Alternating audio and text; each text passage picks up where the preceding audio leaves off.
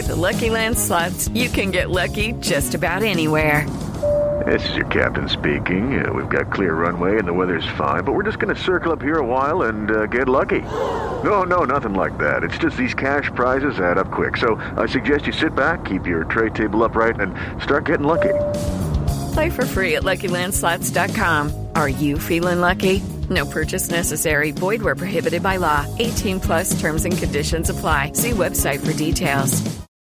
With Lucky Land slots, you can get lucky just about anywhere. Dearly beloved, we are gathered here today to. Has anyone seen the bride and groom? Sorry, sorry, we're here. We were getting lucky in the limo and we lost track of time. No, Lucky Land Casino, with cash prizes that add up quicker than a guest registry. In that case, I pronounce you lucky. Play for free at LuckyLandSlots.com. Daily bonuses are waiting. No purchase necessary. Void where prohibited by law. 18 plus. Terms and conditions apply. See website for details. Five, four, three, two, one, zero. All engine running. Liftoff. We have a liftoff.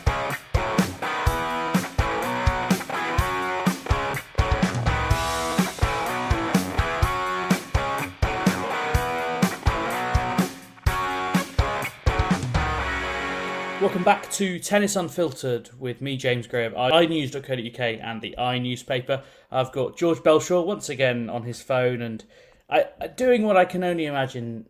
If I tell you it's the worst angle possible, then you just use your imagination at home and you'll you'll know what me and Calvin are staring at. Uh, and I also have Calvin Betton. I'm fresh from Paris, back home for about 12 hours. Uh, Calvin skedaddled back from Nottingham to South Yorkshire to record this evening. We're going to look back at the two finals over the weekend. Um, maybe answer one or two quick questions as well. Although I, so I, I'm going to have a quick apology to everyone who's sent in a question over the last week or so. I'm aware that you have done so, and there are lots of them. And we will do like a big question and answer session in the next week or so, um, because I know we haven't had time to get to them necessarily. Um, so we will definitely do that. But there is lots of tennis to talk about in the meantime.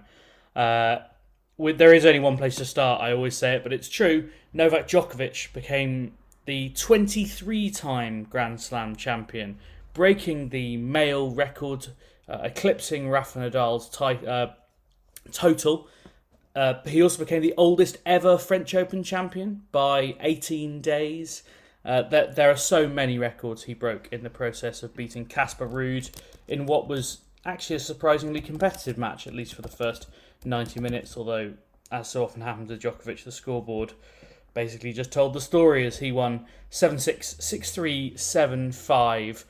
Um, Calvin, your, your overall thoughts? I mean, I, I've made a note here that says, does this mean that Novak is definitely the male GOAT now? Um, I mean, I just think that's a ridiculous debate, so I'm not getting into that. Um, Great, well, that's first 10 minutes of the pod gone. No, people have already decided. Look, everyone's already decided there's nothing that can happen now um, in terms of you know this doesn't make winning this doesn't make winning the French Open in 2023 beating Casper in the final doesn't alter Novak Djokovic's legacy for me at all.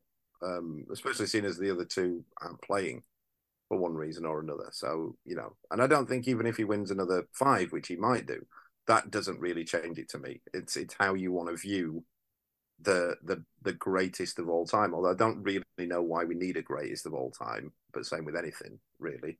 Why we can't just go they're all brilliant um, is a bit odd, but you know whatever. Um, but uh, what's the initial question? Sorry, I've even forgot. even for you, Calvin, that is a curmudgeonly start. I'm very up for it. No, um, just, my, my... I, have just, I, you know, everyone has kind of decided, and that's what my point is. That like, you know, Novak Djokovic fans are already going to think that he's the best ever anyway. Federer fans have already decided that he is, and Nadal fans have already decided that he is. So most neutrals, I mean, weirdly, most neutrals don't think it's Nadal. Most neutrals thinks it's one or the other, Federer or Djokovic. And again, it's what it's what you take, what you prefer to get from how you decide on it. If you decide purely on numbers, then you're going to say it's Djokovic. If you're going to decide on what they offered to the sport as a whole and what they had, you know, what they did and what they offered as a as a spectator to a spectator. Did they transcend the game? Those people, if you think that way, you'll say it's Federer. So mm. you know that's the way it is at the minute. Um, the the match the match itself, and I mean, we, we were all pretty much in agreement that we thought Casper Ruud would lose in straight sets, and he did. I don't think any of us thought the first set, which was ninety minutes in total, would play out the way it did. I mean, the, the only t- the similarity I had in my head was Nadal Zverev last year when they were not quite through two sets and there was two hours on the clock already. It, I mean, Ruud came out firing incredibly well and like hit the ball very cleanly and kind of took it to Djokovic. But I suppose if you don't win a set, it's like, well, what have you achieved? Um, yeah, um, and that's I kind of guess that's that's what Djokovic does, isn't it? You've got at the end of the day, you've actually got to take the set from him. He's never going to give anybody a set, um, mm. and especially not people like Casper Ruud. And it was kind of a weird one as well, though, because you felt that it the the first set was just massively important to Ruud, and it just mm. wasn't really important to Djokovic. There was there's you know there's a world where Djokovic would have won that match six seven six two six two six two. Mm. Um, and you know, I think that's what would have happened. It was basically the warm up, wasn't it? The thing, what I mean, you know, the, the, important things I think is that I saw it. Somebody told me yesterday, sorry, that he's six and six, six out of six in tie breaks in the French Open, and he hasn't hit an unforced error. Yeah, he's not hit a, sing, a single unforced error in any of the tie breaks he's played at this yeah. tournament. And that's you know that's that's Djokovic through and through. It reminds me of the, the, last Wimbledon final when he beat Federer in it. That he played mm. absolute dross every minute of that match, except for the three tie breaks that he played. Um, I, in which I think it, I think it's made me sort of. You've always said Calvin that he's like one of the best match players of all time, and I've never, I like, I've never really. Well, I've understood it, but I've never really had a strong grasp on it. And I think that stat on tie breaks is what I understand of Djokovic because it, it's like he understands the situation of a tiebreak. He understands like the tennis tactics of the situation so well, and he knows the exact place to put the ball that makes you the most uncomfortable. I, I guess that's what it is, or or is there something else about tiebreaks that that is worth talking about? I from, from Djokovic's perspective as a whole, I think the the pace of the match is just the most important thing as well. Like he just really he knows when to slow things down horribly, when to get off court for seven minutes, when to just completely navigate. And I, I think the interesting thing about this era of Djokovic now, and this is, you know, I know Calvin saying if he won another five, that wouldn't do anything for him in the GOAT race. That actually would do something for me quite a lot. If he's beating Alcaraz five times in Grand Slam finals or whatever, or in big moments to win more slams from this point, I think that is another feather in his cap. And what the reason I say that is I think the level Djokovic is playing at is lower than a lot of the best players in the world at the minute. I think Alcaraz and Medvedev have played at higher levels than Novak Djokovic this year in terms of pure tennis, but it's his ability to deal with situations, deal with matches, know how to stay in them, know how to just bend a match to his will, not in the same way that Rafa brings the crowd along with him, but almost in the other way that he knows how to just neutralize things so well. It's an amazing skill. I think um, I was thinking actually on my way to Nottingham today about this and whether, strangely now that Djokovic fans kind of whenever you whenever the Federer fans say that Federer's the best of all time, the greatest of all time, they always sort of use this rationale that yeah, but you know when he won his slams early in his career, he was beating such and such, and they're not top players. Is it is it fair to say that Djokovic has now entered a reverse period of that, where he's going to claim maybe five or six from about two years ago to now. He's going to claim about five or six where he's beating guys who are not as good as I, any of those.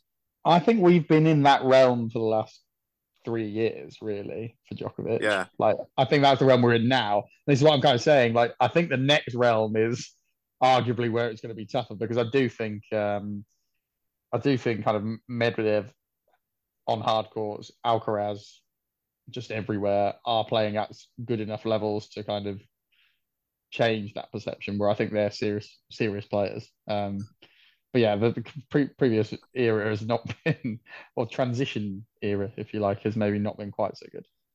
I think going looking at this in a bigger in a bigger sphere, what I think this has shown us, and something that I've suspected for a while, is the disappointment I've got in the other players. In that these players in this era, which I would say are kind of like the 1997 afterward borns, Like they just don't seem to have the belief that they can beat the best players at the big tournaments.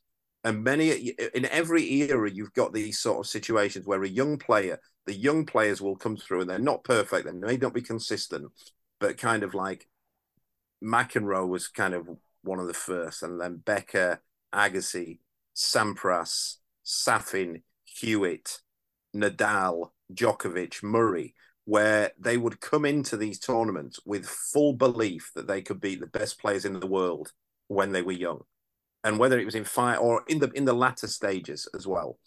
And this group, they just don't have that belief that they can do it. And the last one I think that has had it, and even I'd even throw in Wawrinka and Del Potro into that mix as well, in terms of whether they can go tournaments in the world at the big stages, at the latter stages, and beat the currently who are the best players. And Tsitsipas, Zverev, Ruud, I guess. Felix Auger is the biggest one for me. Uh, Shapovalov.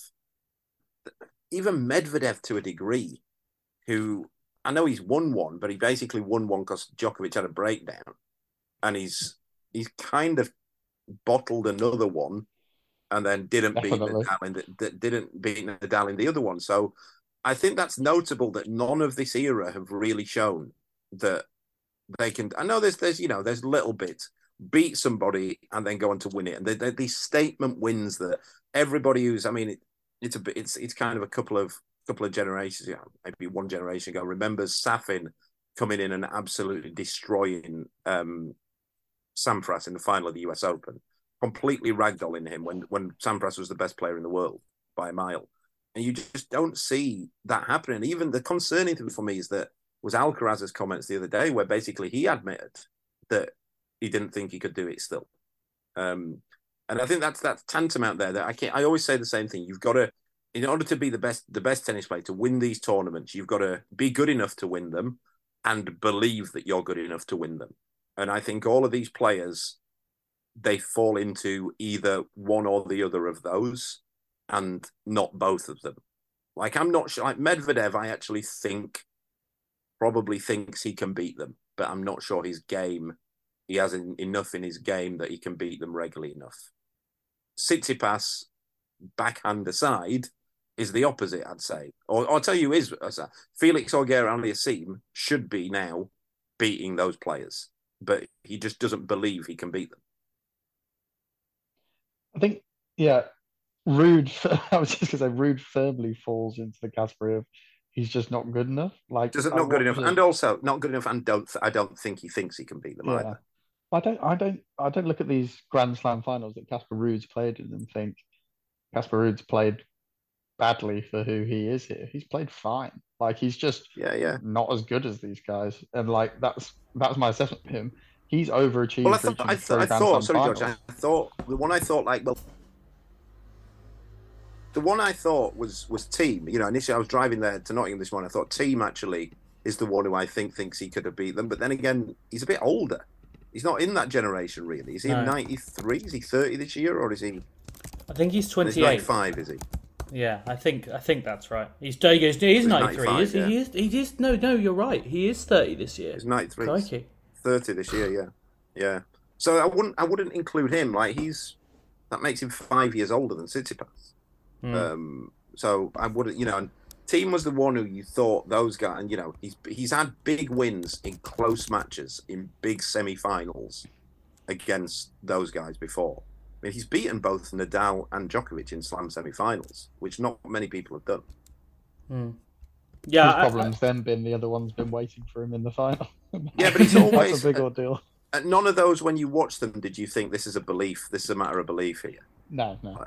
Um, you know, he's strangely with him. It's been often it's been stupid. I mean, he played like one, the, the one he played, the final he played Djokovic at the Aussie Open, which was such a it was a good standard final, and then Thiem just threw in a game of absolute dross at five all in the fifth, I think it was, and you thought, how have you?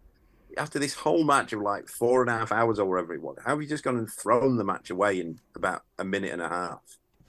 Yeah, I mean, again, t- Thiem's a really interesting kind of case in point on this. Is like t- by far Thiem's worst performance in a Grand Slam final was the one where he played the guy he definitely should have steamrolled Zverev, which maybe then does lead to a bit of a belief. Was he was he able to play that well against Djokovic and Nadal and those other ones because he kind of felt free because he likes he knows I'm the underdog.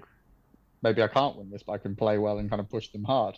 And then when it actually came to I should win this, it it kind of crumbled. He did win, obviously, but I don't know. It's, it's kind of hard to know exactly I think that was that was also nonsense. They were played in that massive empty stadium as well, which like it didn't feel like a slam final, did it?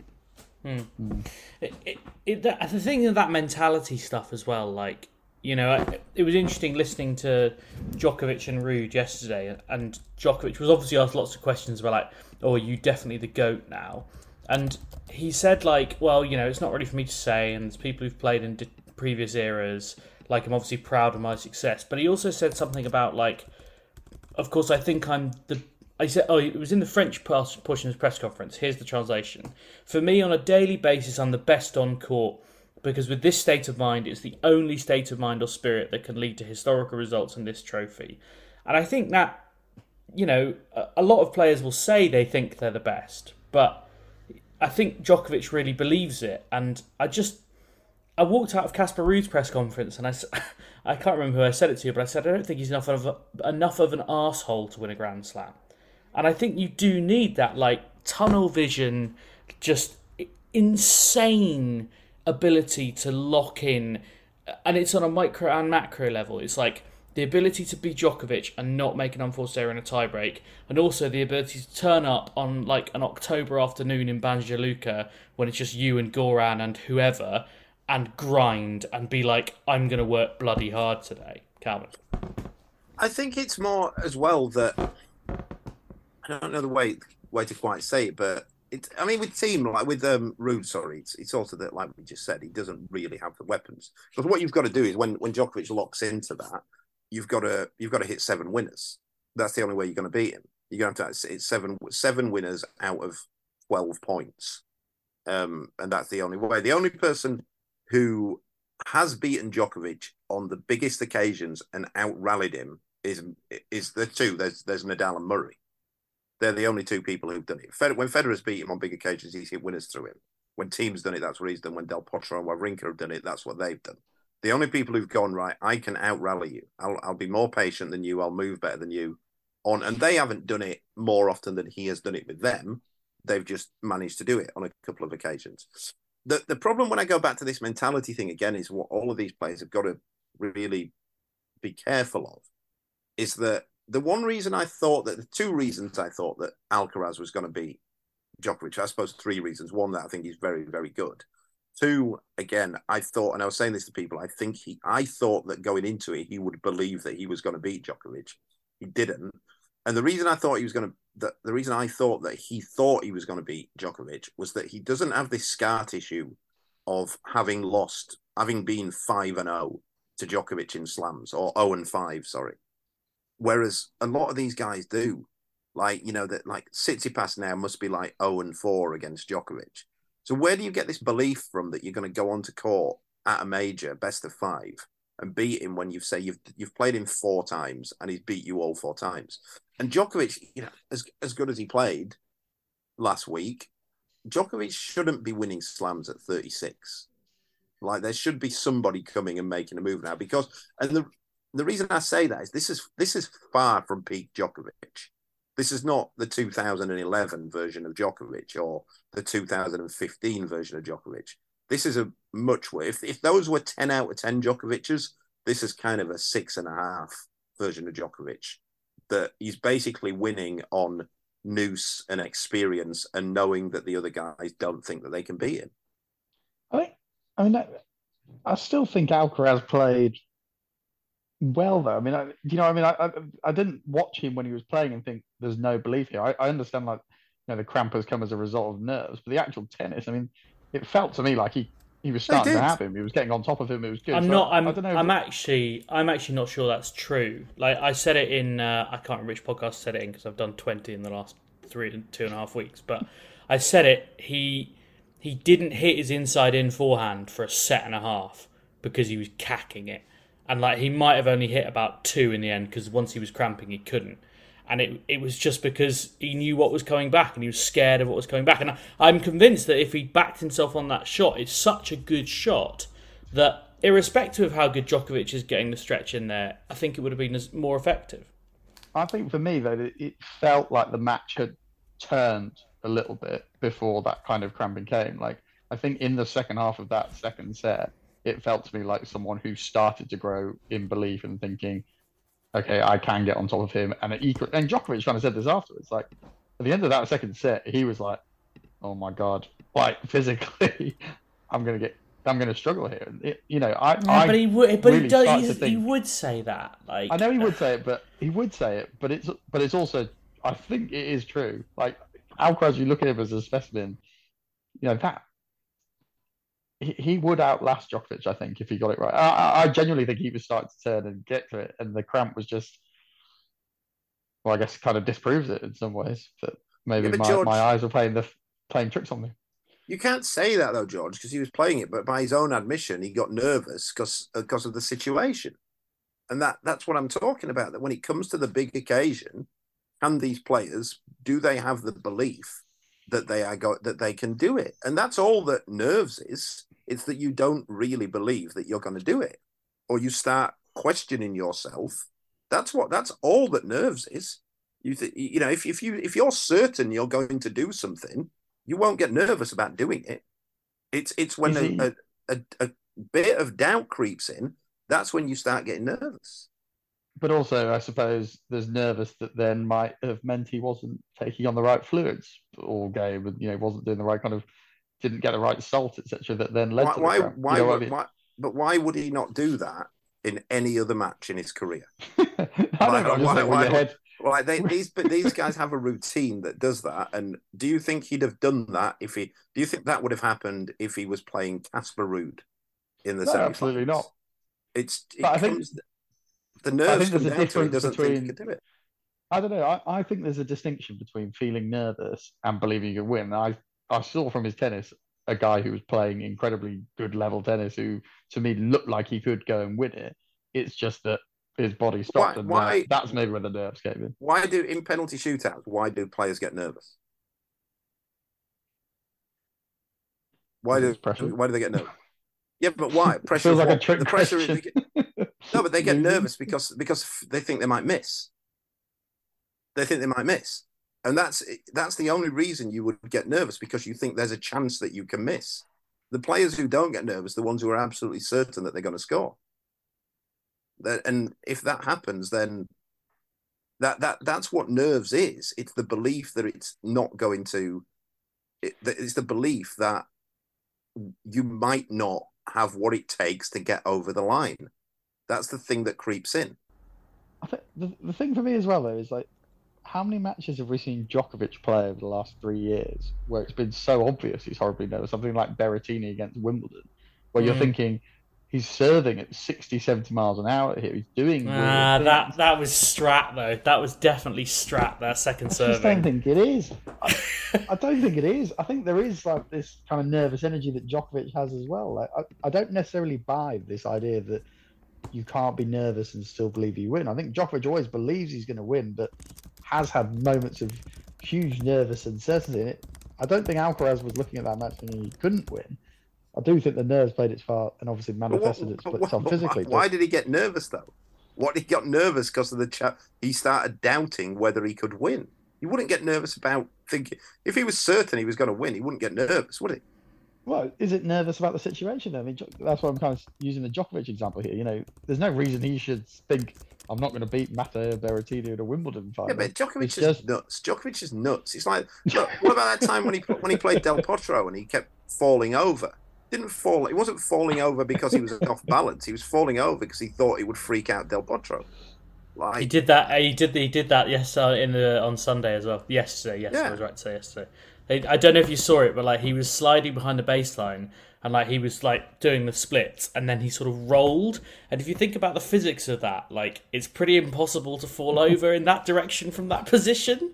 And then obviously had to go and take ten minutes like toweling off all the clay. Um, it was just shithousing Ruud, really. But I, I just don't really see how you can say it, it wasn't a belief issue when he's come out and said it was this was a, a mental issue. Like I, I Mm. don't. He came out. He said it himself. This is not speculating. He came out and said, "I, I just got nervous." I I got suppose I'm, nervous. I'm, just, I'm more defending him from the perspective of I'm not going to write off he doesn't believe he can beat these guys at Wiz Slam when he actually played fine and then just got cramp. Do you know what I mean? Like I, I understand there's that kind of nervous energy. You don't get you don't get is something to after from. two sets. And I, I- listen with him. I, have got no question. I think he will get over. It wouldn't surprise me if he played Djokovic at US Open and beats him. I'd I'd still make that a 50-50 match if they play at US Open. Um, Which but- which brings me neatly uh, out of this debate about whether Carlos Alcaraz is nervous or not, and into the wider question. Novak Djokovic is now halfway to the calendar year Grand Slam. He has been here before, of course. Um, twice, actually, he's been halfway to the calendar year Grand Slam. Uh, once he lost in the third round of Wimbledon, and once he lost in the final of the US Open in 2021, of course.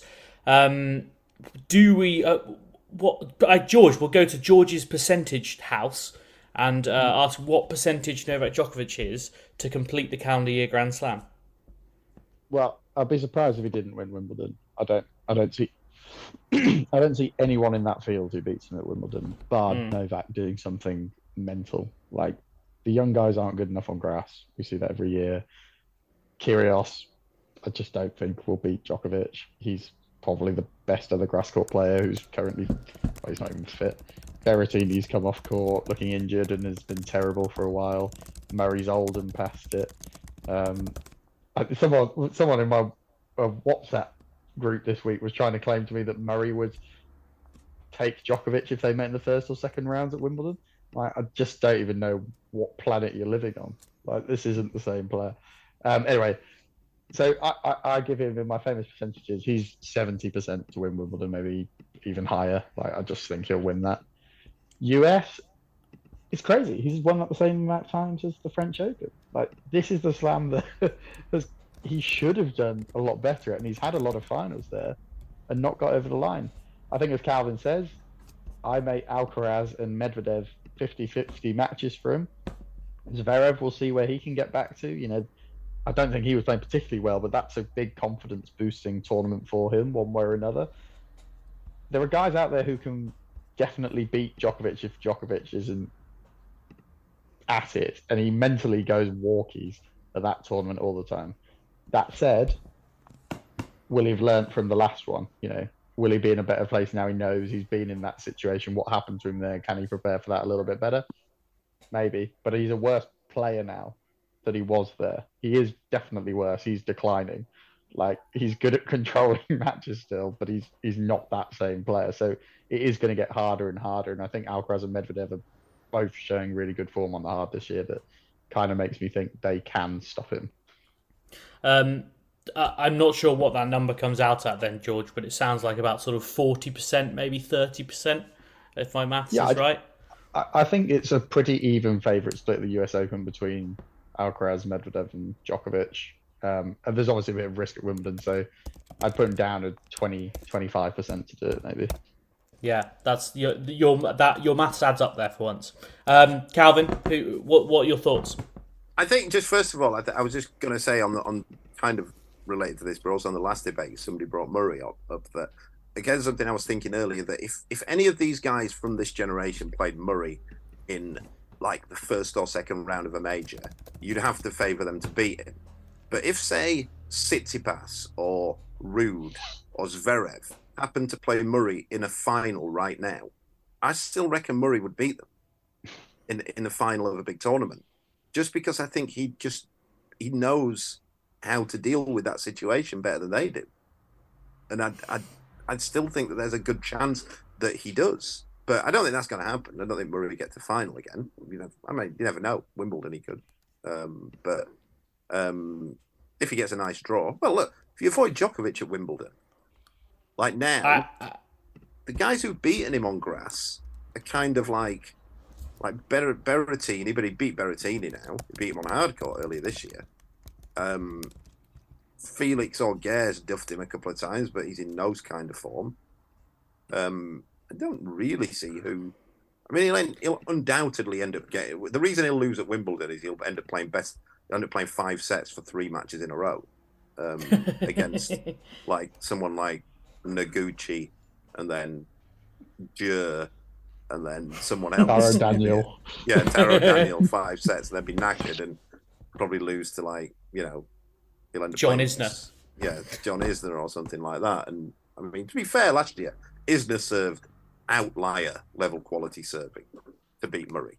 Um, Yeah. At that stage. And Murray would have, Murray's always beaten Isner. That's never been a Mm. problem. But then Isner just played out of his skin. Um, Yeah. Djokovic for the career uh, calendar slam. Uh, I reckon it's probably 50-50 now. Purely because I think he'll win Wimbledon. I, you know, I think he, he'll, I think he will win Wimbledon, and then after that, you know, after that, I, I don't think it would. The U.S. Open's the one, and I'd give him a Yeah. fifty percent chance of winning the U.S. Open. I think for me, yeah, I'm I'm with you both. I think he'll win Wimbledon. I'm I'm pretty sure of that. Um, and it'll be five in a row at Wimbledon, which I hadn't really clocked. Like it's it's obvious, but he will have won five in a row at Wimbledon, which is insane, and ties Federer's Open era record. Um, the thing I think that means he's more likely to win the US Open is what happened against Medvedev won't blindside him. I think he was genuinely a little bit blindsided by how nervous, how affected he was, how fatigued he. He talked quite well afterwards. I remember about how fatiguing it had been to be constantly thinking and dealing with the idea of trying to get to the calendar slam. And I, I don't think he'll be blindsided by that again because because he's simply because he's been there before and, and he now knows better exactly what his body's like. So that that I think, having just dropped a box of chocolates that I brought back from France uh, on the floor, uh, that's why I think that. Calvin, what have you got? Uh, point of order, James. Uh, Bjorn Borg also won five in a row before. Oh no way! That Did he actually? Yeah, yeah, that was in the um, opening. era. Oh, Um, good. That's in my copy for the paper tomorrow. So get in. Good to know I've made a mistake already. I'll blame tiredness. Um, what was the original question? Sorry. Absolutely no idea. I was just worrying about the fact that I actually brought my missus quite a shit Yeah, gift back no. from France. I've just dropped it. That's what I was going to say. Um, that I mean, that's not great for the game, is it? That we're all sat here already thinking he's pretty shoe in to win Wimbledon. It's Yeah. not great for going into Wimbledon. You know, it's like you know you need some sort sort of competition. And again, does it speaks volumes about the lack of competition down in the men's game? You know, you look at it, and the men's rankings are really strange at the minute because like, if you look, if in like 15 years' time, if you were just getting into tennis, like and you look back on like the, the this last couple of years, and you just looked at the finals of the slams, you'd think, oh, this, this Casper has been quite dominant in that era, and he's just not, is he? Like, he just doesn't. Probably, I mean, would it surprise anybody if he ends up in the final of either Wimbledon or U.S. Open? Just through- Wimbledon would surprise me a lot. yeah, but you never know. Like this, you know, draw massively opens up or something crazy, and he ends up like you know, like this one. Like, yeah, I mean Wimbledon, it's it's unlikely, but he shouldn't really made the final of any of the finals he's he's made, and he's ended up there. Um, Mm. But you know, like the guy, and then guys like I think Felix is still ten in the world. Like, how's he still ten in the world? He's been absolutely shit this year. Like there's, there's like he's not done anything at all, and he's still the tenth best player in the world. Like, does anyone believe that? like, it's just just a nonsense. just on the um, on the Djokovic Wimbledon titles point, um, going back to that discussion about whether Murray would beat Djokovic these days, one of the arguments I uh, heard for it was like, yeah, Murray, you know, he had his number on grass. He, he won their last meeting comfortably. I was like, Djokovic has won six Wimbledon since they last played at Wimbledon. Like, like we cannot take that head to head on what's happening right now. Like, come on, lads, wake up. I'd tell, I'd tell you an interesting debate. Who would who would Djokovic rather play in the final of Wimbledon, Murray, or Ruud? In, in in order of who he'd least like to play, Murray, Ruud, Tsitsipas, um, or Felix Auger Aliassime. Hmm. I reckon I he'd think least he like to play Murray. all of them in straight sets. But I reckon he'd, Yeah, but yeah. I reckon I reckon he'd least like to play Murray though. I don't know. Yeah, probably. The last time they played, it was pretty embarrassing, to be honest. No, it was George, but what? But again, I'm coming back to this point. It's not really. I'm not really talk, praise talking up Murray there. I'm talking about how crap the others are when they play Djokovic in slams. Yeah. I think for me, the one you'd least play is still Felix, just because he's got a big enough serve that he can make it a tougher afternoon. Whereas I could take that. Yeah, I could. I could swallow that. But I think you know he'd probably then think Since all the Sebastian time, taking a heartbeat for sure. all day over Murray and Rudy take over Murray any day of the week. But so, so, Mm. you know, Felix is probably one of those though that even if he thought that with he's got a big serve, he's got some firepower. Even if he's like he's one of those, even if he's two sets down, he's thinking there's some bottle gonna happen here, and then I'm ready to pounce. If he goes two sets down to Murray, you think shit, he's he's not choking this out. are we Yeah. um are, are we completely wrong to just say Medvedev and Alcaraz can do nothing at Wimbledon? I feel like I've written them off in my mind, but Medvedev was okay on the grass last year. Felt like he had a little bit of form before playing Wimbledon. Again, Wimbledon isn't like you know. I've been uh, I've been on the grass today. I've been played. I think in the dou- you know we've had three double sets in the last two days, and I think there's been four break points in three sets. And I'm going to say outside of those games where there was break points, every game was held to 15 or love. It's easy to forget just how fast a normal grass court is, and how and then then you get onto Wimbledon and how slow it is. Mm. And so the actual pace of the court, again, I'd, I'd give them both very much a chance in terms of pace on the court. It's again just the movement. But like you say, Medvedev kind of liked it. And Alcaraz is a year on. Um, there's no reason to think he wouldn't be able to move on it. He's such a good natural mover. And he made the fourth round last year. Like it's not Sinner like he played total brilliant. idiot. Yeah. And Sinner, Yeah. he lost to Sinner, by the way, who's the one player who, outside of Djokovic, the one player who, who seems to have a, kind of half his number. Yeah. He's the one. And, and it doesn't mind it doesn't make doesn't make any sense to me. I don't know. Maybe it makes sense to you, but it doesn't make any sense to me. Well, it's because he hits it flat and hard. Sinner can hit three. He can he can dominate. He can dominate the court against. He can dominate the rallies against Alcaraz because he hits it Mm. flat, and so he can hit through him. But also the ball that's coming onto him isn't a ball he particularly enjoys hitting. Right. Okay.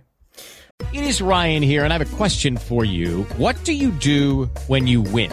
Like, are you a fist pumper? A woohooer, a hand clapper, a high fiver. I kind of like the high five, but if you want to hone in on those winning moves, check out Chumba Casino. At chumbacasino.com, choose from hundreds of social casino style games for your chance to redeem serious cash prizes. There are new game releases weekly, plus free daily bonuses. So don't wait. Start having the most fun ever at chumbacasino.com. No purchase necessary. Group. Void were prohibited by law. See terms and conditions. 18 plus. Hello, it is Ryan, and I was on a flight the other day playing one of my favorite social spin slot games on chumbacasino.com. I looked over the person sitting next to me, and you know what they were doing? They were also playing Chumba Casino. Coincidence? I think not. Everybody's loving having fun with it. Chumba Casino is home to hundreds of casino style games that you can play for free anytime, anywhere, even at 30,000 feet. So sign up now at chumbacasino.com to claim your free welcome bonus. That's chumbacasino.com and live the Chumba life. No purchase necessary. Group. Void prohibited by law. See terms and conditions. 18 plus. Judy was boring. Hello. Then Judy discovered ChumbaCasino.com. It's my little escape. Now Judy's the life of the party. Oh, baby, Mama's bringing home the bacon. Whoa, take it easy, Judy. The Chumba life is for everybody. So go to ChumbaCasino.com and play over 100 casino-style games. Join today and play for free for your chance to redeem some serious prizes. ChumbaCasino.com. No purchase necessary. Void were prohibited by law. 18 plus terms and conditions apply. See website for details. Let's move on to the women's final because we didn't get a chance to talk about it because of timings. Um, I said in on the WhatsApp group uh, for the podcast that it was an exciting final, but not a particularly good one um, in terms of level, that is, of tennis. Uh, I mean, George, does that really matter? Does every tennis match have to be an incredibly high level to be exciting? No, I don't think it does matter. I think there's been interesting finals where they've not necessarily been perfect level the whole way through. You do want a match that is close and feels like you come. And you know, I think Muchova's played back to back the best two players in the world, two of the best three players in the world. You know, considering Rybakina went out uh, ill of this tournament, and she's she's scared them both. You know, she beat Sabalenka. Okay, Sabalenka, you might say, kind of lost her mind a little bit in the back end of that third set, but you still have to be there to win that, forcing those positions.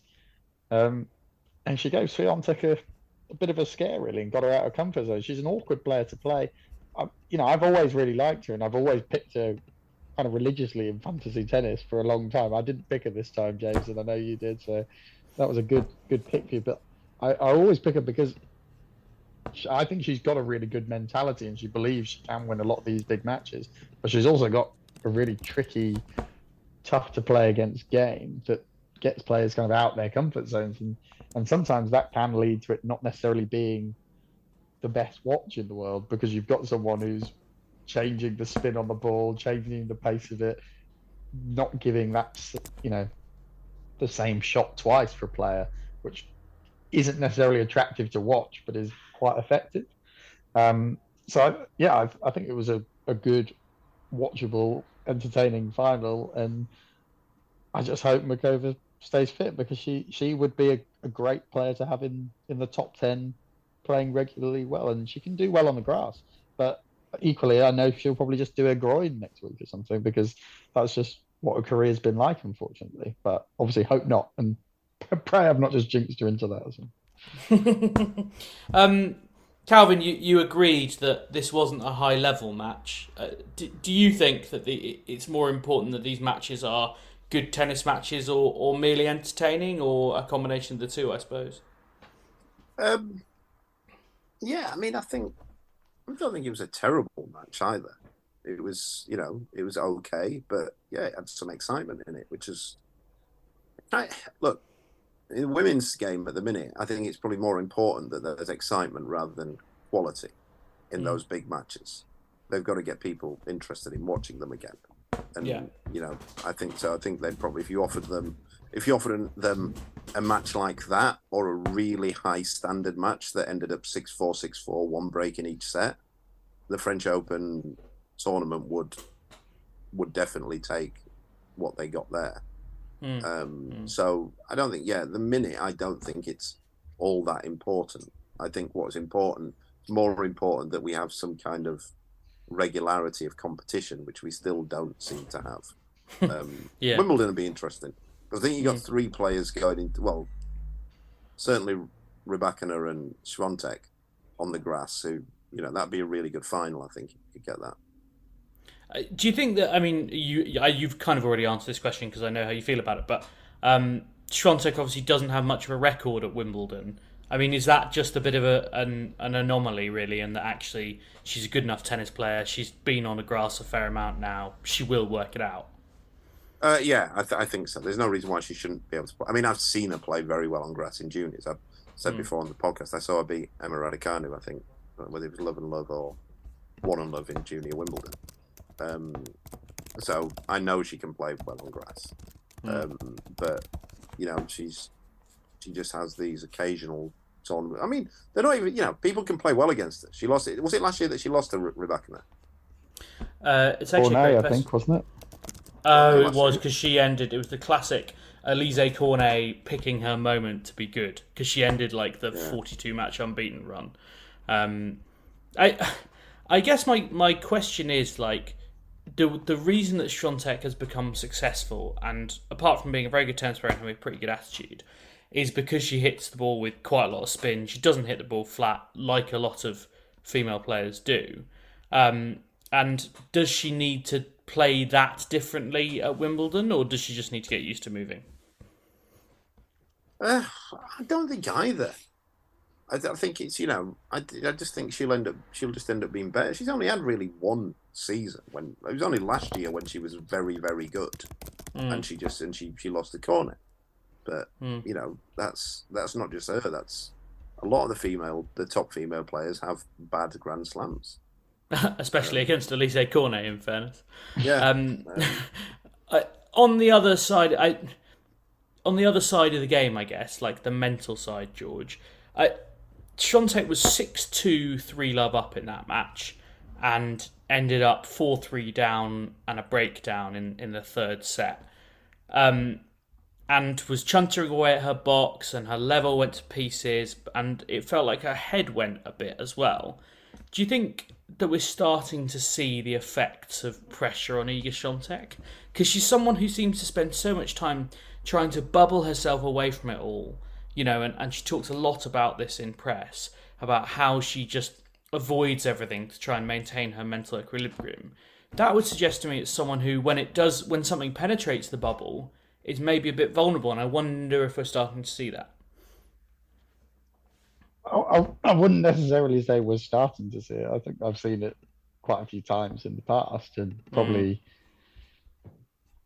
I, I don't think, in some ways, she's that dissimilar to Medvedev from that perspective. In the sense, I think they're both really good mentally, ninety-five percent of the time. But there's always that dangerous wiggle room where it, it, it can go wrong, and you see a performance, you're like, "What on earth happened there?" And you know, I, I don't know. Uh, they're both players who've worked quite hard on that mental side of their game and really prioritized it in terms of having in kind of sports psychologists. You know, Swiatek's spoken time and time again about. Um, oh, her name's just popped out of my head, but Daria, yeah, um, who you know has been a permanent fixture in her team since that first kind of uh, French Open triumph. Um, so it's it's clearly somewhere they've recognised they have to build up resilience. But as you say, James, you know, end of the day, they're all humans. They all have mental wobbles. Like Djokovic is the best player on on 99% of the days mentally, but the ones that go wrong are pretty spectacular. Um, and there's not a player out there really. You might say Nadal probably is like maybe the one who really never kind of leaves mentally. Like he leaves physically, but he keeps going at it and at it and at it kind of relentlessly, like a like a farm worker, if you like, in some ways. You know, keeps going at the hoe, relentless, relentless. Um, I can't really remember that many Nadal matches where I've watched him mentally gone. Um, yeah, so it's tough. It's tough. I think. I think the question for Swiatek, just bringing it back to kind of the surfaces. I mean, I, I do wonder if there's a bit of danger. She, I said danger. It'd still be pretty good, but the only slam we start to think she's definitely going to win is the the French. Now, I do think Sabalenka and Rybakina are playing really good stuff and can, like, I'd, I'd put them as much favourites as Swiatek for this next tournament, whereas I wouldn't for the French. I do think she is a much more clay specialist than the other two are. I think they're possibly better all rounders in, in a weird way. And I, that's maybe a little bit harsh on Swiatek. I just mean I think her highest level on clay is so good compared to everyone else's level on clay that that feels like the clear slam for her now. Hmm. Not so much a criticism as uh, an observation. Hmm. yeah, quite. Um, right, I've got some kind of one word answer questions for us all, um, which will not be only one word, but one name answers. Um, so I want you to think of the player who's impressed you the most, disappointed you the most, and surprised you the most from the tournament. Um, we'll start with impressed you the most because it, it, it should be an easy one. Whoever has, um, yeah, I, I'm going to start and say Novak Djokovic, which feels like cheating because he won the 23rd Grand Slam. But I, you know, I, I, I can't remember spending so much time going, how does he do this? How does he do this? Um, so I'm I'm I just have to take Novak Djokovic. I'm afraid. George, who who would you like to take? You are I'd allowed to take, the same guy. Yeah, I mean, I'd probably take Muchova to be honest. Though, like, I think, yeah. Well, I suppose you could go in the surprise category as well. Well, that I was going to say you've you I think you've stymied yourself there, but that's your problem. but I think, yeah, I I think she's impressed me in the sense that she faced the two best players in the world and made them very, very, very competitive matches. Whereas, like Djokovic has won every match I'd expect him to win, and the one he, you know, maybe I didn't think he would definitely win. Quite a lot of factors went in his favour that allowed him to win that without needing to kind of break a sweat. Um, so that didn't necessarily impress me so much about Novak, if that makes. Mm. Calvin, who's your, your most impressive player? Um, I suppose it's Casper Ruud actually. In that, from what I expected before going in it, that you know, for all that I've sort of said, I don't think he's a great player. He's had a very good tournament, and you know, he's had a terrible, not terrible. He's had a pretty bad year. But I think you know, making the final out of it, you've got to say fair play to him. He he doesn't mess up when things go his way. You know, when draws open up, he takes advantage of them. And fair Mm. play to him. Mm. Um, right, who's disappointed you the most, George? You can go first on this one. Pretty easy this one for me. I think considering how well they'd actually played in the build-up, uh, it's got to be Medvedev. I think it was a Mm. really bad result, um, and I think it's it's looking worse and worse when you then consider how that half of the draw panned out. Um, Yeah. he should have reached that final, and that would have been more interesting from the tournament's perspective because he may not be the best clay court player in the world, but he, he would be mentally a much stiffer test for Novak and not one who would have just got out there thinking, yeah, I'm definitely going to win this. So, yeah, disappointed, really. Calvin, who's your disappointment? Um, I think probably Sabalenka. Um, you know, I thought that we were going to get the big, you know, thought we were going to get the big final that we wanted, and didn't really happen. It seems harsh because she made the semis. I mean, the bigger Mm. picture, yeah, George. I probably agree with George. Medvedev pretty disappointing. Mm. Um, but yeah, say Sabalenka. More, more. Yeah, I was expecting that we'd we'd finally get. I mean, also seems a bit unfair, but Alcaraz as well. Yeah. I mean, yeah, in, in terms of like sheer like things that disappointed you, like Yeah, that was yeah, number Al- one, definitely. Yeah, yeah, yeah. And and also, you know, on Sabalenka, let's not forget she was five two up in the third set. Like it wasn't just like you know she lost to the better player. Like she bottled it in a massive way.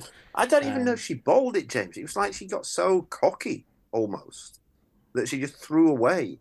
When the, you know the game when the first game when I can't remember whether she served for it or she was returning when she got to what was she five three up. She was five two. It was two five 30 40. She had a break. She Yeah. had a match point. and there it was so casual for the remainder of that game Mm. that and then like maybe after that then she started getting tight as she does start throwing in double faults but from the point when she was 5-2 she was so casual on that that i thought you know she's really blown that there Mm, yeah. Um, my I have joint disappointments. Uh, I mean, I agree with almost all you said, but Coco Gauff still not being able to play against Iga Swiatek. Like, I I really want that. I think that's a match that could light up the world, and it'll make Iga Swiatek more famous, and it'll make Coco Gauff more famous. And at present, the tennis is just nowhere near it. Um, and she lost four and two, and still can't get barely a game off off Iga Swiatek. Um, and the other one is, I mean, I don't know, if disappointing is the right word, but like uh, Stefanos Tsitsipas, like just put in one of the most awful performances I've ever seen in a Mm. quarter final, and then blamed it on his sleeping pills, which uh, you know. I thought you were going to say may- sleeping patterns then, James, as in Well, that is his new relationship. No, I mean that may be related, but he did blame his sleeping schedule and the sleeping pills that he'd been trying to take to to sort of neutralize it. So um, they're my two. Right, finally, you, the- which player has surprised you the most, George? Have, have you? I mean, you've you've got to pick another one now because you can't have Muchova for both. Yeah, so I'm going to pick two of the other semi-finalists as my kind of joint ones. Um, Zverev, like I picked him for fantasy, but I was kind of thinking, yeah, he can get to the fourth round, but he's been pretty crap, really. Um, so he he did he did well. I mean, you know, I'm never going to praise him too uh, vociferously, but semi-finals of this tournament was a very good result for Alexander Zverev, given how he's been playing this year. Uh, and the other one, I still think like Haddad Maia is.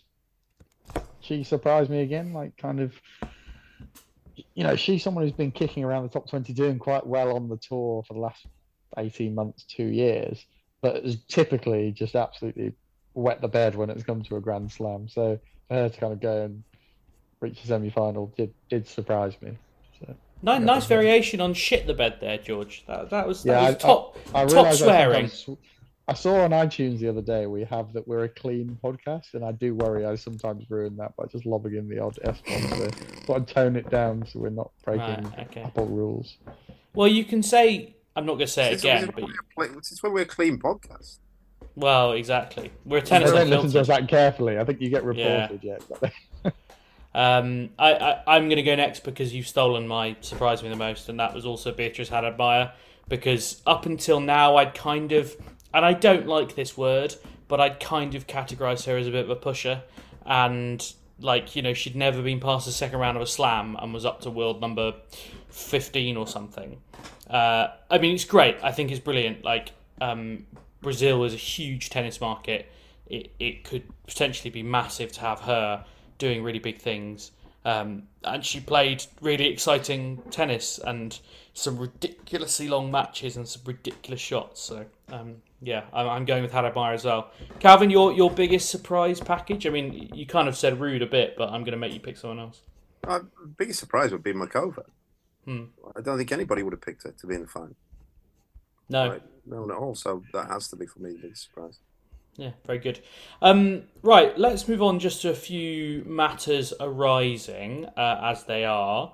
Uh, mostly things that we've all remembered over the course of the last 45 minutes and I've written down. Um, we'll start with Andy Murray, who won Surbiton last week, uh, despite the rain, despite looking a bit like crap in the first couple of rounds. But um, he got they beat Yuri Rodionov in the final uh, to win his, well, what was heralded as his first grass court title in seven years, but given that it is a challenger, and this is no disrespect to the challenger title, but given that his last one was the Wimbledon title, I think it maybe does it a bit of a disservice to say that the Surbiton Trophy is the next one, George.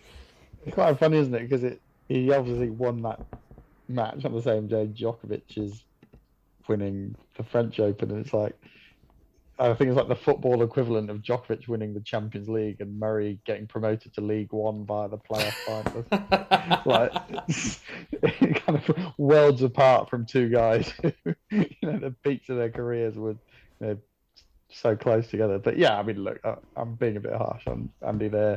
He obviously made the decision to go and do the grass, which I I wasn't wholly supportive of, and I still think if you lob Murray in the bottom half of that French Open draw and he plays Thiago Seyboth Wild in the second round, so he goes to the third round of the French Open and he, that's more points than he'd have got by winning this title.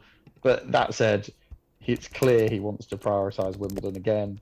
He has tried to do that a few years and it's not quite worked. I really hope it does for him this time because I think he's played at times this year some really good tennis, and the grass is definitely the place where he is capable of playing his best tennis. So providing he doesn't overdo it, let's hope he can get a bloody seeding. That would be really good. I think we're, we're talking off air. If he can win Nottingham, that puts him around 35th, which feels should be enough. Should, be, should enough. be, enough. But even so, he'll hopefully win a match at Queens or whatever, and then yeah. that might even tip him over the edge. So, yeah, well done to him. And and who knows, we, we we've just droned on about how we don't think anyone can beat Djokovic on a grass court, and I, certainly don't believe Murray can either. But I dare to dream, George. Dare to dream. dream. Dare um, to dream. Calvin, he, we're obviously tomorrow. You, me, and Andy Murray will all be in the same place, i.e., Nottingham Tennis Centre, um, which I don't think is anything any of us expected even a few months ago. Uh, what, why do you think Murray is playing this tournament and not, for example, Stuttgart? Um, I think he probably doesn't want to leave the country. Um, but also, if he wins this tournament with his Surbiton points, he's basically defended. Well, he's no, he's he'll have improved on what he did at this time last year in terms of ranking points. He'll have a net mm. gain in ranking points. So, I mean, I think he's already matched them, but it's obviously for it will be from two tournaments rather than one. But mm. he's already matched in Surbiton last week. He's pretty much he got one two five. He'd have got one fifty for losing um, in the final. Um, he got one fifty for losing the final at Stuttgart last year. He's got one two five from Surbiton last week. So basically, if he wins this one one two five, he's in he's a pretty decent spot. He's in ranking mm. wise. There's no real reason for him to go because he'd have to win Stuttgart to get more points than that. Do, do, so you think it's it's more a ranking points decision than it is like a I would quite like to play five matches in a week again decision? I mean, I that's what I would think, but I'm not privy to what his thinking is. That's just me Mm. saying what you know, reading between the lines, what I think he's probably doing. I know how big it is for him to try and get that seeding spot at Wimbledon, and he's Mm. probably weighed it up and right. Where's the balance of probability? Where where does it sit? Um, I worry, I guess, a little bit. Not worry, but you know, the, the players he beat last week, he didn't beat anybody who you wouldn't think he would beat. He beat some good grass court, a couple of good grass court players, but he didn't beat anybody you'd think that's a, a real good win.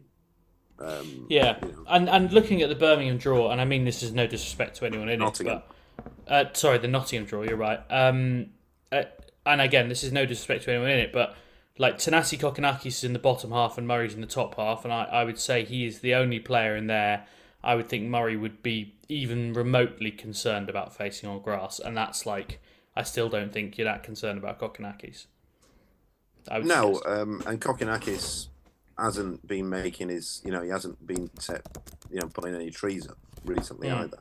So Yeah. I forget who he Although he did- week, but- Well, he played. He played well in in uh, Roland Garros. Like he beat Evo and Wawrinka, and then lost to Khachanov in four. So you know he's not playing bad tennis. But who did he Um, lose not last week? he's not been out. He's was not been out in the grass yet. He's not played. He was. I must. If he was there, he was only hitting because he wasn't in the draw. He was there last week, so I don't. Well, know. yeah, but but he must have Yeah. just been hitting. Yeah, yeah, okay. Um, yeah, because uh, well, let me check actually. You know what? What Surbiton's a challenger, isn't it? Yeah. So it should come up on the Google widget, but I don't think he was in the draw. Da, da, da, da, da, da. James gets on tennis abstract for the fortieth time in the day. Um, no, he didn't play last week at Surbiton. Okay, weird. Right. Uh, anyway, there you go. We look forward to Murray. He's playing. He may already have played by the time you hear this. Uh, he's playing a qualifier in the first round, who I don't think has been placed yet. Probably because qualifying hasn't finished because of the rain. So actually, Murray might not be on first tomorrow, which is good for me. He's not on first anyway. There's two. There's two women's matches on before him anyway. Ah, great. Look at that, Calvin. Actually, ahead of me on orders of play. Outstanding. Uh, right, let's move on. We've got two Although- more. Oh, Although they've taken the schedule down, so uh, maybe. But I wouldn't think that would result in Murray going on early. No, well, because I think his opponent may not even have qualified yet. I think that might be the Yeah, problem. Um, because I'm pretty sure I saw like uh, Hijikata was maybe on court. Oh no, that's um, Rosemary. Anyway, doesn't matter. Uh, Calvin, you wanted to talk about Dan Evans' comments, but um, Dan Evans is a man who comments much, and I wasn't totally sure which comments you meant, but I'm happy to talk about whichever ones you like. Um, it wasn't that I wanted to talk about them. I just thought that you know they were interesting comments. Um, no, he just made some um, comments last week, didn't he? About one about the the state of British tennis, I suppose, in a way, but kind of mainly pointed at the women's side and um, and also the lack of working class players coming through. Hmm. Um, so yeah, So, so thought- you, you, you obviously, I mean, Simon Briggs wrote something about this in the Telegraph. Obviously, a kind of big, a kind of big read, and um, you're obviously someone who you've often said tennis isn't a posh sport. You, you came from, I think it's probably fair to say, a fairly kind of normal background, and Yeah. worked with players who came from pretty ordinary backgrounds. I mean, do you think tennis has a problem in Britain where there aren't enough working class kids interested or involved in it? I, yeah, I do. I, I don't think that they handle it the right way either, and and don't I don't I think there's um I don't think it's a sport. I think a lot of people think it's a sport that everybody who plays it is called you know Alistair and goes to Eton and in their spare time they do rowing and that kind of thing. I don't think it's it's not that kind of sport. Um, there's a lot of middle class people who play it. Um, there's some working class. I mean, I've coached a lot of working class players to decent levels. I've coached two working class juniors to British number one in their age group. Very, very much working class. And you would say in both cases, probably if there's a if there's one lower than that, probably you know the the bottom edge of working class. Um, the problem that British tennis has with working class is they just it just doesn't really know how to deal with it. You have to, you have two sides of it. You have the performance side of it, where how do you fund working class people who don't working class players who don't have the money to go on the tennis in inverted commas journey because just this is where I slightly disagree with Evo because he was saying that there's two by just giving five players the PSP, which is about seventy thousand pound a year. That's not helping out working class players. But I know for a fact that so his his argument was you should be giving more players less money, but giving players who have no money four thousand pounds once a year doesn't really make a difference. It doesn't help you become a professional tennis player and give you everything you need there. But if if a working class player has a shot at getting seventy grand, that is a game changer. Um, and so you, it, it's the eternal debate: do you fund less players with more money or more players with less money? And there's no right or wrong answer, but I know that giving loads of players two thousand pounds and going, this is how much money we've put into performance tennis, you'll end up with less players who are actually benefiting from anything doing that. The other side of the, the, the, working class debate is this idea of participation, which the LTA have zero idea what to do on participation. They've had zero idea since they started doing it about 20 years ago. They think that participation is basically just giving every, every year after Wimbledon, they'll give about 4,000 people a, a, a small racket and give them six weeks of coaching courses and then they'll forget about them.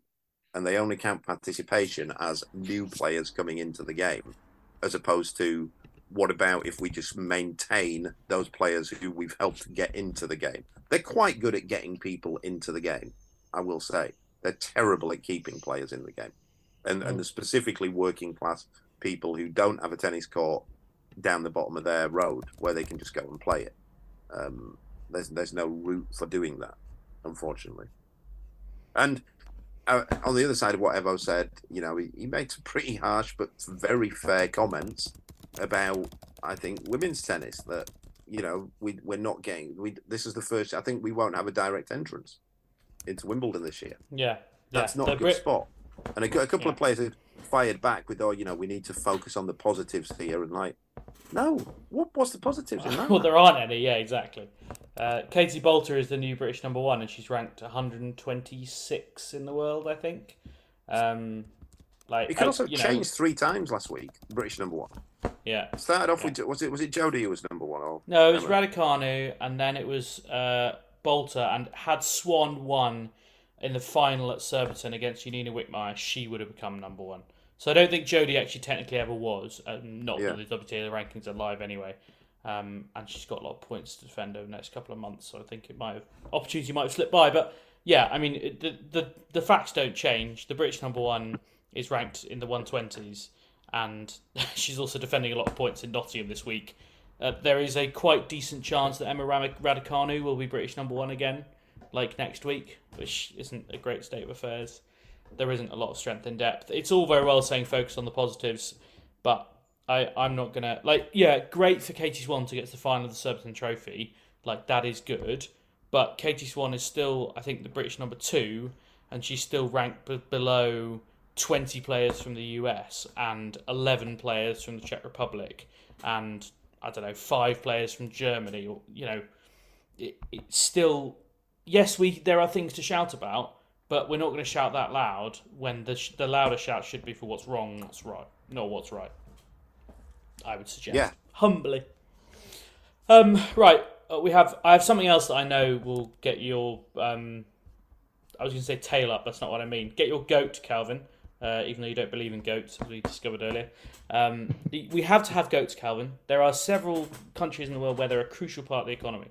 Uh, Ivan Dodig uh, won his, I think, fourth French Open title, uh, if you combine mixed and men's doubles. His seventh major title in all, uh, with Austin Krajicek, who is the new doubles number one. Congratulations to him. They beat Sander Gillé and Joran Vliegen in the final. And Ivan Dodig. This is Gillé and Vliegen. I tried. I don't speak Flemish or Walloon. Um, anyway, whoever they beat, they lost. No one remembers the losers, Calvin. History is written by the winners. And in this case, Ivan Dodig, he, he made a lovely acceptance speech, you know, thanking all of his players, and, and he, he Columboed it. One last thing. And he said the one last thing he wanted to say was to complain about the fact that the doubles players weren't treated equally. Uh, that they he didn't he had to get a taxi to practice every day because they wouldn't send a tournament car to his hotel. Um, he was feeling like a tourist in Paris, but to let you all today know, I'm four times Roland, Roland Garros champion, and this tournament deserves to treat every player and also every champion like how we deserve. I hope next year you can do better. Calvin, did did you feel treated like a champion at Roland Garros? um, no, but I also wasn't. So that's, um, that's largely irrelevant. I mean, I'm glad he went and did it. I mean, I know a lot of the players had it on their mind, and the players were pretty, pretty pissed off at Roland Garros this year and the Mm. French Open. And it's stuff like that that is ridiculous. Like, you know, five kilometers in Paris is is not a lot. Not yeah, sorry, just just to fill in that. So Mauresmo kind of hit back and said, "Look, if you if you stay at a hotel within five k of the venue, we will then tournament transport can come and pick you up." Uh, but he was staying in a different part of Paris, and so they wouldn't send the car. But to give some kind of, I mean, I was talking with a few people today about this at Nottingham. To give some kind of context on it, five kilometer Wandsworth is five kilometers from the National Tennis Centre. Right, that is not far. That is not fair at all. That, and so you're telling people that that's like saying that if if you're staying, if the tour- tournament was at the National Tennis Centre, you couldn't stay further away from Wandsworth. You couldn't stay in Clapham or Clapham Junction, which is nothing. Like, the, like Manchester Airport is, I think, 13 kilometres away from Manchester City Centre. Hmm. Like it's it, this is it's just ridiculous. And and then Mauresmo's comments back, where every time I hear Mauresmo speak, she comes across as so arrogant so dismissive of Yeah. everybody on everything. And she she came she just fired back, and he was more like she, he shouldn't have said this. It's not the time and place. Well, when is when is fair play to him for doing it there. And you know, it's you shouldn't be having to get a taxi if you're staying more than five kilometres away. And Yeah. also, try finding a reasonable. You know, I- don't know what the exact amount is they give the players to spend on a, on accommodation at the French Open, but try finding somewhere within five kilometres of Roland Garros that you can stay that is decent and below the price what they give you as Mm. well. And it's not just that, as I spoke about, I think a few times, and he alluded to it as well that you know just just the way that they operated at the French Open last week that they wouldn't let players practice before eight a.m. or maybe nine nine a.m. was the earliest you could practice, but you couldn't have a car before eight a.m. So you, you couldn't have a they couldn't get a car to get you there before eight a.m. Which you know players want to warm up and practice and you know warm up before they practice. They want to maybe get a bit of breakfast at, at Roland Garros before they go on, but you couldn't do that because they weren't serving any breakfast. It was just croissants and some yogurt.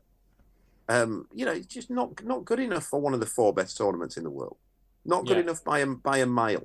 And again, And it all comes back to this idea. Yeah, not not good. It's it all comes back to this idea we spoke about a couple of weeks ago that they're just that there's a real feeling at the French Open that all they're bothered about is making and saving money all the Yeah. time.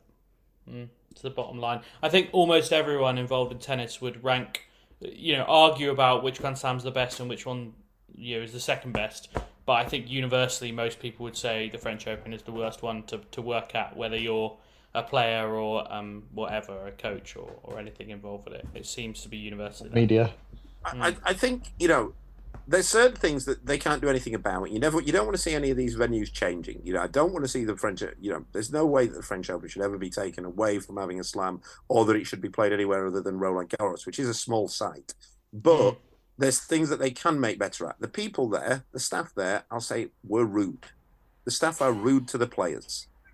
Almost universally. The way that Mauresmo speaks about the players, the way that she's dismissive of of the players or any form of complaint is not it's not a good look. And you know stuff like that. Allow players to come in and practice earlier. You know the professional tennis players Uh, have some proper food on at the place where they can eat before they go on to practice. Yeah, all pretty, all pretty irrefutable. Um, although I welcome Amelie Mauresmo coming on the podcast and attempting to refute them, but uh, yeah, I don't think that's very likely. If I'm quite frank, given the contempt that her tournament has shown for both well doubles players and frankly journalists over the last two weeks. So. Um, I don't about think, by the way, I don't think that, by the way, was just for doubles players. The five No. kilometers rule. I think it was it was all players. Yeah, but I bet if Djokovic stayed 10k outside Paris, they'd still give him, or, or really any like top 20 singles player, quite frankly. Yeah, I mean, but they, they tend to be different. They just you know they'll they'll have their own car. They won't go and do things like that. But a lot Well, of players, you'd- know, The players who aren't loaded, they don't You'd have that option. Yeah, you'd think so, but I do know of one very high profile player recently who requested a car for themselves and a car for their entourage uh, to drive them around a Grand Slam. And when they were told, well, you can just have a car to move you um, when you need it, they kicked off and said, no, I need two dedicated drivers. Um, but anyway, that's a story for another time for a Tennis Unfiltered Live where I can't necessarily be sued.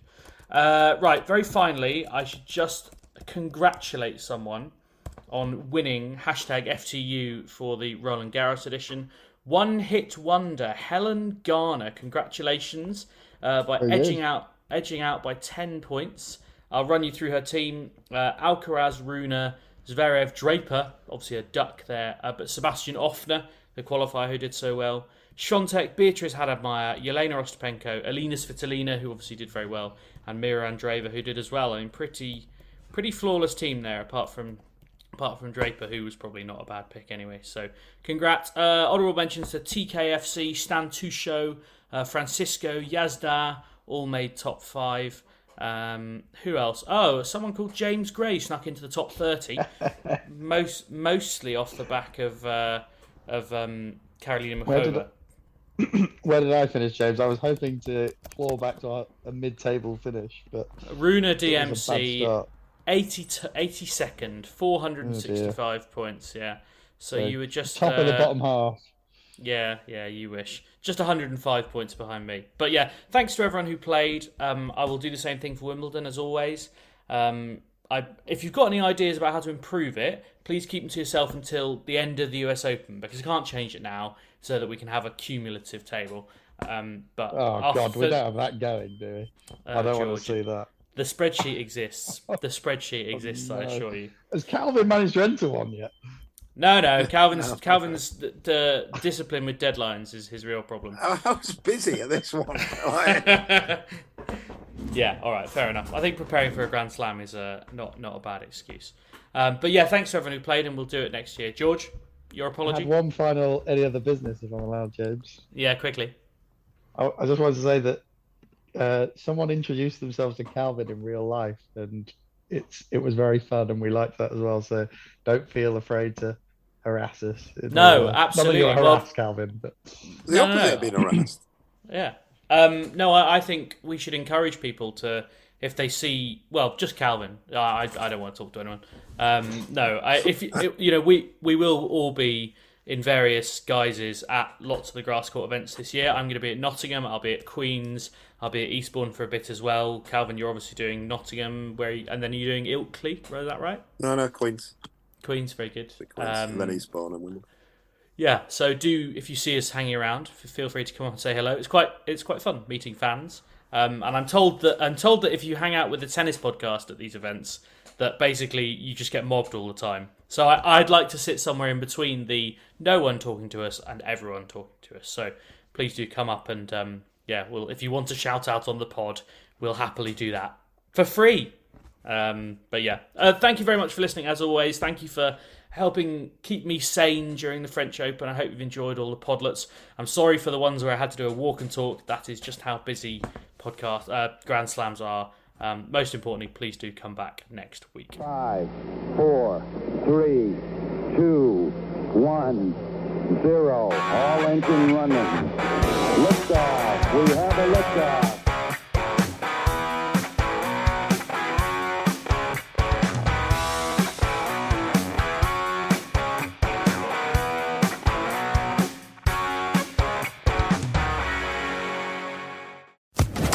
Social Podcast Network.